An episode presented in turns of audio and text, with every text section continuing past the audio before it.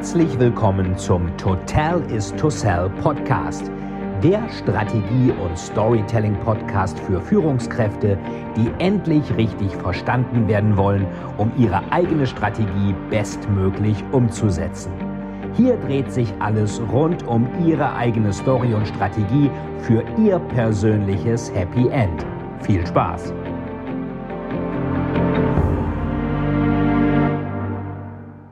Einen schönen guten Tag, herzlich willkommen wieder zum Total is to Sell Storytelling Podcast.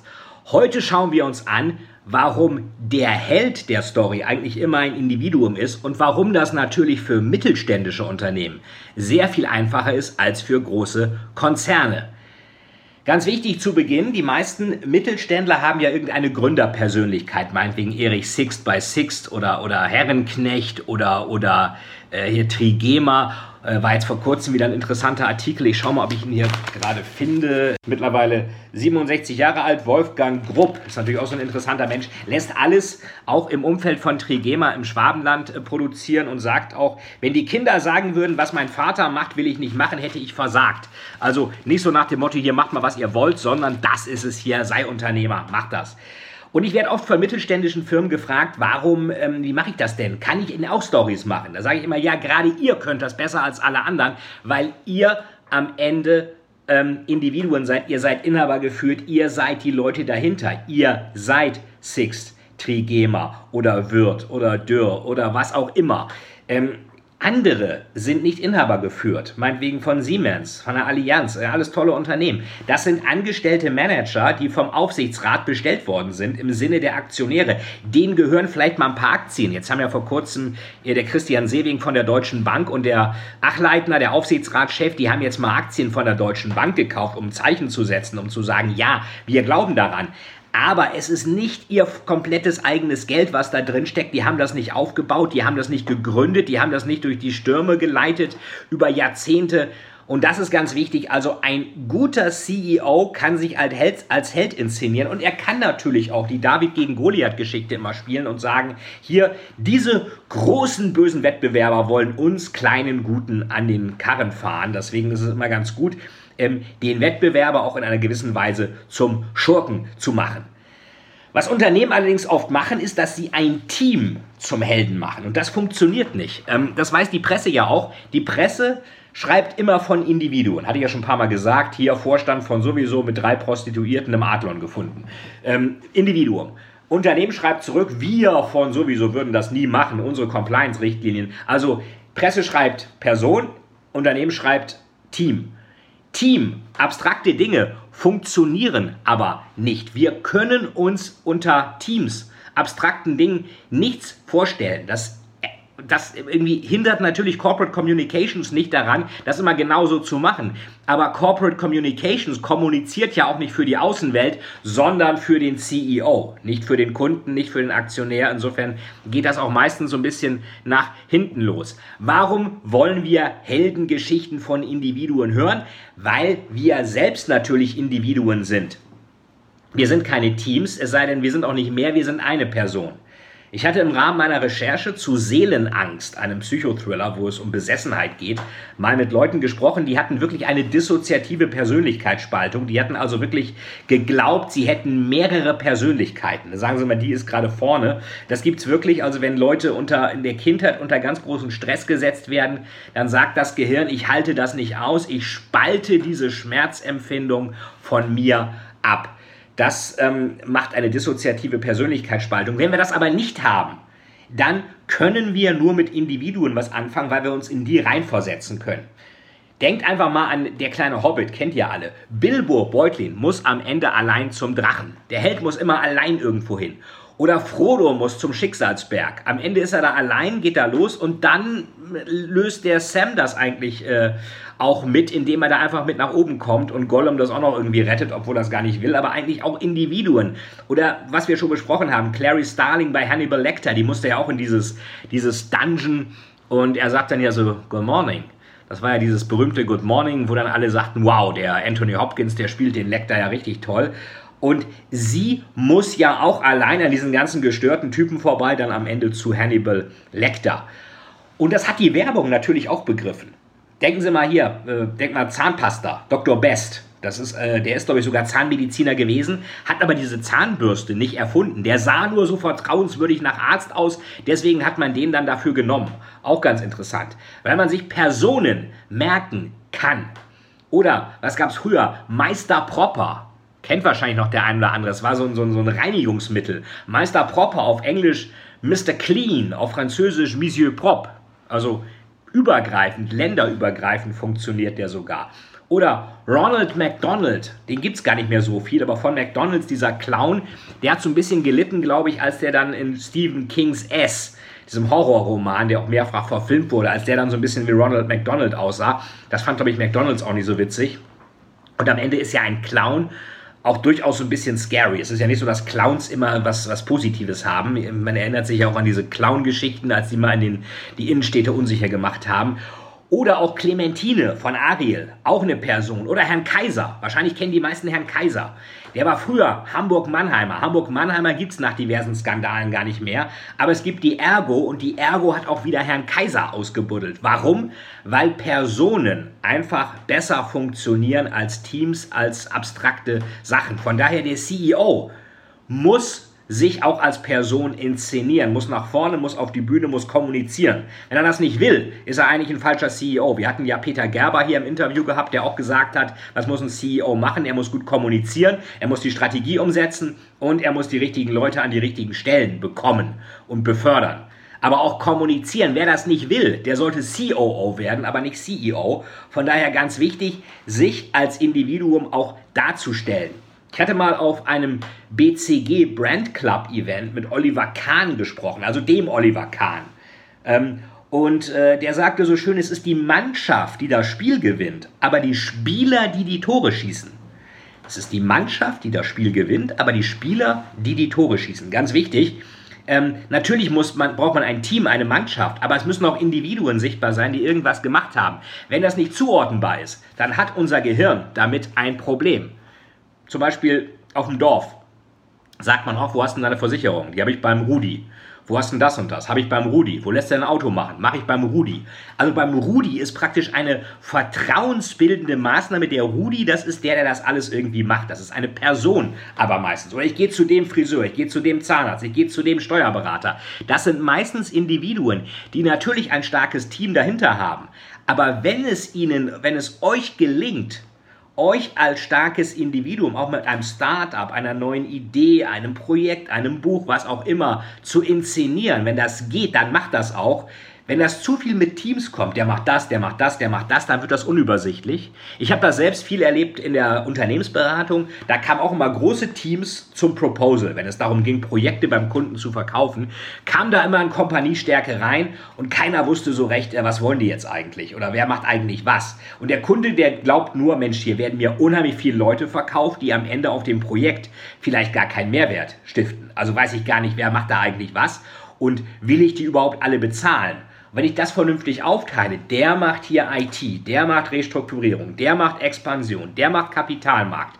Das ist hier alles dafür da. Also alles für ein bestimmtes, äh, ein bestimmtes Thema. Dann weiß ich natürlich genau, was ich daran habe und wie das funktioniert. Vor kurzem war ein Artikel in der ähm, Welt, ging es um den früheren Chefvolkswirt der Deutschen Bank, der auch oft in der Tagesschau war, oft im Fernsehen. Damals war Fernsehen auch noch aktueller als jetzt, jetzt streamen die meisten ja. Weiß noch jemand, wie der hieß? Norbert Walter. Norbert Walter hatte so einen charakteristischen Bart, kennen wahrscheinlich einige, war so das Außengesicht der Deutschen Bank neben dem Vorstand, weil der Norbert Walter halt auch immer, auch teilweise konträr zu seinem eigenen Haus, so die Märkte kommentiert hat. Wie heißt der heutige? Weiß wahrscheinlich keiner. Das heißt Individuen. Gesichter nach außen sind wichtig. Oder Hans-Werner Sinn, IFO-Institut mit diesem Bart. Irgendwie haben die alle mal einen Bart. Das ist wahrscheinlich wichtig. Hat ja hier der, der Gründer von Xerox schon gesagt, wir warten auf weise Männer mit Bärten, die uns eine Geschichte erzählen. Also wir denken an diese Individuen dahinter. Das ist ganz wichtig. Und ähm, die Frage ist, warum wird dann immer auf Teams rumgeritten? Natürlich braucht man Teams, natürlich kann man Sachen im Team besser machen, natürlich kann man nicht alles alleine machen. Das heißt ja nicht, dass man keine Teams braucht, aber es muss klar zuordnenbar sein, wer macht bei euch was und warum. Warum ist diese Person die richtige? Weil wir mit Nicht-Individuen eben nichts anfangen können. Warum macht man das? Der große Bankier John Pierpont Morgan, John, JP Morgan, John Pierpont Morgan, nachdem es, der hat das House of Morgan gegründet. Ihr kennt vielleicht die Bank JP Morgan, Morgan Guarantee, Morgan Grenfell, äh, Morgan Stanley, war alles mal eins, ist dann zerschlagen worden, gemeinsam mit Standard Oil, weil das Ganze dann Monopol geworden ist. Und der sagte mal so schön, es gibt für alles zwei Gründe. Für alles auf der Welt gibt es zwei Gründe, einen guten Grund und einen wahren Grund. Was ist der gute Grund, warum man immer von Teams und nicht von Individuen spricht? Der gute Grund ist, dass Teamwork natürlich gut klingt. Ist es ja auch. Klingt politisch korrekt, jeder wird mitgenommen, es geht basisdemokratisch zu, keiner wird zurückgelassen, jeder soll was beitragen. Immer so ein Blabla aus der Leadership-Mottenkiste. Und dann machen wir irgendwann mal ein Outing und dann äh, gehen wir raus in den Wald, machen Leadership-Kletterübungen. Jeder ist dabei. Ja, schön. Klingt gut. Trotzdem am Ende läuft es meistens besser, wenn jeder genau weiß, was er oder sie auch zu tun hat und nicht jeder auf den anderen wartet. Deswegen gibt es ja auch die schöne Abkürzung für Team. Toll, ein anderer macht's. Toll, ein anderer macht's. Also Team kann auch heißen, ich verschiebe Zuständigkeit so stark, dass ich gar nicht mehr weiß, wer eigentlich was gemacht hat. Der nächste Grund ist der wahre Grund. Das ist der gute Grund. Teams klingen politisch korrekt. Der wahre Grund ist, in Teams kann man sowas Tolles machen wie Meetings. Meetings entbinden einen ja davon, seine Arbeit zu erledigen. Ich sitze da und ich bin wichtig und ich kann reden und alle müssen zuhören. Besonders wenn ich Chef bin, müssen alle im Meeting zuhören. Mein Team, wir machen mal eine Teamsitzung, kommen zusammen und reden über irgendwas, anstatt irgendwie unsere Arbeit zu machen. Stand mal so schön in der Financial Times, die Leute sollten mit Meetings aufhören und lieber ihren Job machen. Ich werde oft gefragt, sag mal, Veit, wie schaffst du das eigentlich? Du schreibst so ungefähr ein Buch pro Jahr, was auch Bestseller wird. Dann schreibst du vielleicht noch ein Sachbuch, dann bist du noch Professor und dann Machst du auch noch Workshops, Vorträge zu Storytelling, zu Strategie, zu Neuromarketing, zu der Story von Machine Learning, was auch immer. Wie schaffst du das alles gleichzeitig? Und dann sage ich, ja, ich habe einen Vorteil, den die meisten Leute in Unternehmen nicht haben.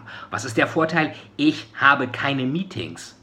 Ich meine, ich habe natürlich mit meinem Team auch mal Meetings. Ich spreche dann irgendwie auch mit äh, meiner Managerin, mit den Webdesignern, mit den Leuten, die Social Media machen. Ich habe natürlich an der Hochschule Aalen auch mal irgendwelche äh, Fakultätssitzungen, Studiengangssitzungen. Das hält sich aber alles in Grenzen und diese Zeit kann man nutzen, um zu arbeiten. Und deswegen Teams, da kann man Meetings machen, alle reden, keiner hört zu, genau wie Telefonkonferenzen. Und natürlich kann ich Zuständigkeit so richtig schön zerschmieren, wie so eine große Scheibe Brot und viel zu wenig Butter. Am Ende sehe ich die Butter gar nicht mehr. Am Ende sehe ich auch nicht, wer eigentlich zuständig war. Und wo keiner schuld ist, ist natürlich keiner schuld, beziehungsweise wo alle schuld sind, daran ist keiner schuld. Und äh, es ist überhaupt nicht zuordnenbar, wer eigentlich was gemacht hat. Also toll, ein anderer macht's. Ludwig XIV. hat das schön zusammengefasst. Er sagte, jedes Mal, wenn ich eine neue Position besetze, habe ich 100 unglückliche und einen undankbaren Menschen. Jedes Mal, wenn ich eine Position besetze, habe ich 100 unglückliche und einen undankbaren Menschen. Alle anderen sind irgendwie unzufrieden, dass sie die Position nicht kriegen. Der, der sie gekriegt hat, ist undankbar, weil er zu viel arbeiten muss, nicht das richtige Zeug bekommen hat, nicht das richtige Geld kriegt oder heute Firmenwagen passt ihm nicht, kein Eckbüro. Also es ist alles irgendwie immer etwas schwierig. Von daher, wer prägnant und anhand von Stories kommunizieren möchte, der muss Individuen ins Team schicken. Das macht er, das macht er, das sind die Fabulous Four, das ist dieser Typ, das macht dieser Herr hier oder diese Frau. Ähm, der kann ja nebenbei noch, wenn es sein Gewissen beruhigt, noch irgendwelche Teams im Hintergrund arbeiten lassen, die sich den ganzen Tag nur irgendwelche rosigen PowerPoints äh, zuschicken, Vorstandsfolien ausdrucken und äh, Größe und Bubblefarbe mit zehn Leuten abstimmen, sich also nur mit sich selbst beschäftigen. Aber ins Rampenlicht muss erstmal eine Person für ein bestimmtes Thema. Seien Sie Experten für ein Thema, erzählt dazu die Story eurer Absendergeschichte und erzählt auch, welches Problem ihr auf diese Weise für den Kunden löst. Ganz wichtig, weil ansonsten ähm, denkt sich das Gegenüber, was soll ich mit denen ein? Ich weiß gar nicht, wer da was macht, wer zuständig ist und das ist irgendwie, äh, alle sind schuld, keiner ist schuld. Ich weiß überhaupt nicht, warum ich die eigentlich alle kaufen soll. Denkt mal darüber nach, wenn ihr einen guten Bankberater habt, einen guten Vermögensberater, einen guten Steuerberater, einen guten Zahnarzt, guten Friseur, was auch immer. Ist das meistens die gleiche Person oder nicht? Wenn ja, zeigt das ja, dass Individuen ins Rennen müssen, wenn es letztendlich um eine gute Story geht. Teams sind auch oft dafür da, um Verantwortung zu verwischen und damit kann unser Gehirn gar nichts anfangen. Unser Gehirn will wissen, hilft mir diese eine Person, wenn ich am Ende auf der Lichtung stehe und das Mammut kommt und nicht hilft mir irgendein Team, was, wenn es ernst ist, gar nicht auf der Lichtung ist, weil es sonst wo irgendwie sitzt. Von daher, wenn Sie ein CEO sind, wenn Sie ein Unternehmer sind, wenn Sie ein inhabergeführtes Unternehmen haben, wenn ihr irgendwie ein Start-up habt oder was auch immer, dann inszeniert euch und den Kunden als Helden und sagt ganz klar, was differenziert euch im Markt. Nicht Team toll ein anderer macht, sondern was macht ihr genau und was ist dann eure Rolle im Team? Wie es Oliver Kahn schon so schön sagte, es ist die Mannschaft, die das Spiel gewinnt, aber es sind die Spieler, die die Tore schießen. Insofern wünsche ich, auch wenn gerade keine WM oder EM ist, euch allen viele schöne Tore, viele schöne Stories. Und das war Total is to Sell. Heute mit der Rolle des Helden als CEO und Unternehmer. Bis zum nächsten Mal, euer Veit Etzold. Vielen, vielen Dank, dass Sie wieder bei dieser Folge mit dabei waren. Wenn Ihnen die Folge gefallen hat, würde es mich sehr freuen, wenn Sie mir eine Bewertung bei iTunes hinterlassen damit ich sehen kann, ob Ihnen diese Folge geholfen hat und damit ich noch mehr Menschen bei ihrer Story unterstützen kann. Jetzt wünsche ich Ihnen noch einen erfolgreichen Tag und wir hören uns beim nächsten Mal. Ihr Veit Etzold.